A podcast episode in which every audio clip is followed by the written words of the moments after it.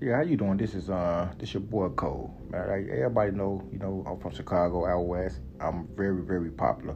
And man, I, you know, I had a rough life, man. I'm not gonna say rough, but I'm saying I had a uh, exciting life, and I've been through a lot of things. You know, from gang banging to hustling, jail. Um, it, it's just a lot, you know. And um, you know, a lot of these stories, you know, when I look back and I reminisce, you know, I, I get to laugh at myself. When I tell people the story, they find it to be real interesting. Like, man, you need to make a movie. You know, I keep hearing this, so you know, I'm not gonna make a movie, but I will share a couple of these stories with the uh, people. You know, and uh, you know, you can try it out. You know, you can just check it out. You know, I ain't asking for nothing, but listen in and you know just see you reminisce. These gonna be stories from the late '80s, early '90s in Chicago.